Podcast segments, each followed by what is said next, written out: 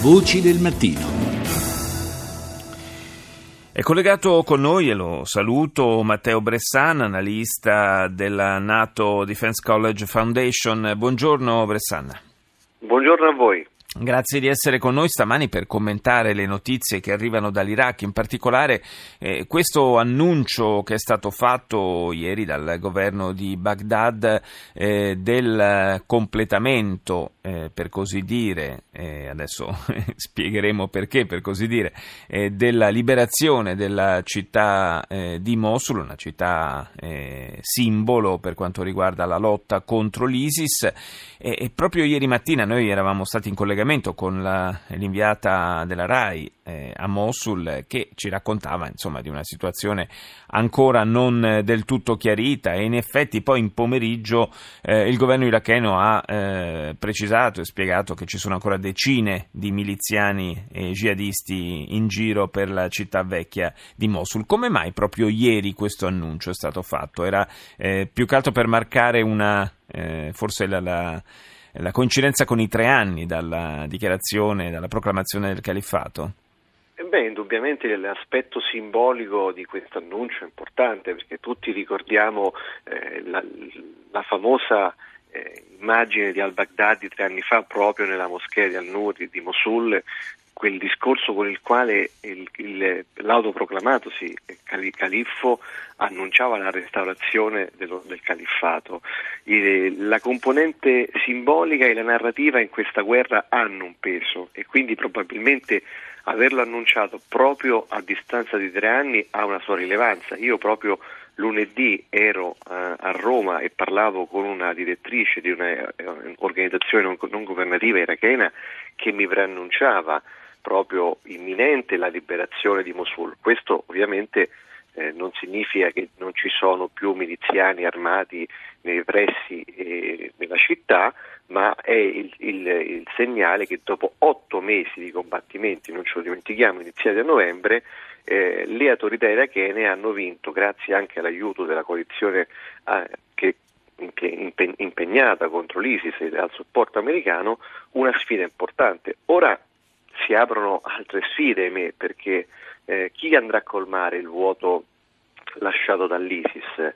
Realmente riusciranno le autorità irachene a colmare questo vuoto o troveremo ancora un ruolo importante da parte di milizie e attori non statali? Questa è la grandissima sfida dell'Iraq perché le autorità irachene sono le stesse che tra il 2011 e il 2012 dopo il ritiro americano fallirono mm. nella costruzione di uno Stato in cui tutti si potessero sentire rappresentati.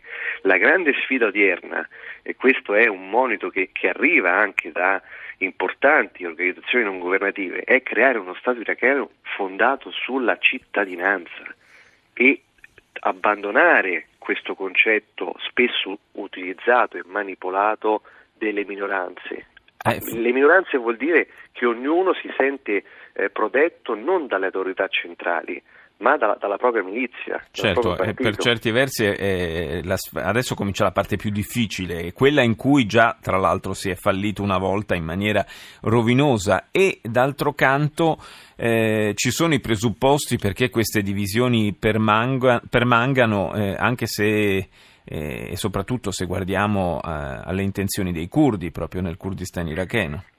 I curdi il prossimo settembre con il referendum, e qui bisogna spiegare, questo referendum non significa che in caso di esito favorevole all'indipendenza automaticamente la regione autonoma del Kurdistan si andrà a staccare da Baghdad, significa un elemento in più per il presidente Barzani per dimostrare la volontà di, eh, di, di, un'indipendenza reale da Baghdad, uno strumento più forte per trattare a livello diplomatico, ma poi c'è una riflessione da fare. Che significa un Kurdistan iracheno eh, indipendente, un piccolo Stato amico della Turchia? C'è anche questa incognita. Molti molte eh, figure dal Kurdistan mi fanno notare questo, cioè l'indipendenza da Baghdad potrebbe anche trasformarsi in una sorta di eh, protettorato turco e sappiamo i rapporti stretti tra Erdogan e Barzani della, di quella che attualmente oggi è la regione autonoma del Kurdistan. Il referendum e la possibile separazione di Erbil da Baghdad può aprire un processo a catena anche per altre parti dell'Iraq. Insomma,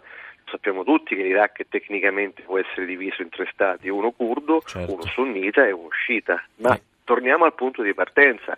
Il messaggio che mi è arrivato forte è non vogliamo partecipare alla vita politica perché eh, siamo protetti da un partito o da una milizia, ma perché siamo cittadini. Il concetto di cittadinanza è strategico e questa è la stessa grande sfida che più volte ho sentito arrivare anche dal Libano, due paesi, Libano e Iraq, che hanno dei modelli confessionali, quello libanese funziona un pochino meglio, ma ci sono voluti 25 anni di guerra civile, non ce lo dimentichiamo, quello iracheno è, è, lo stesso che dopo il ritiro americano ha aperto poi la strada alla vittoria dell'ISIS. Non ci dimentichiamo che tre anni fa nessuno sparò un colpo contro l'ISIS nelle strade di Mosul. No, infatti l'esercito, infatti l'esercito praticamente si, si, si non, squagliò letteralmente. Si ecco.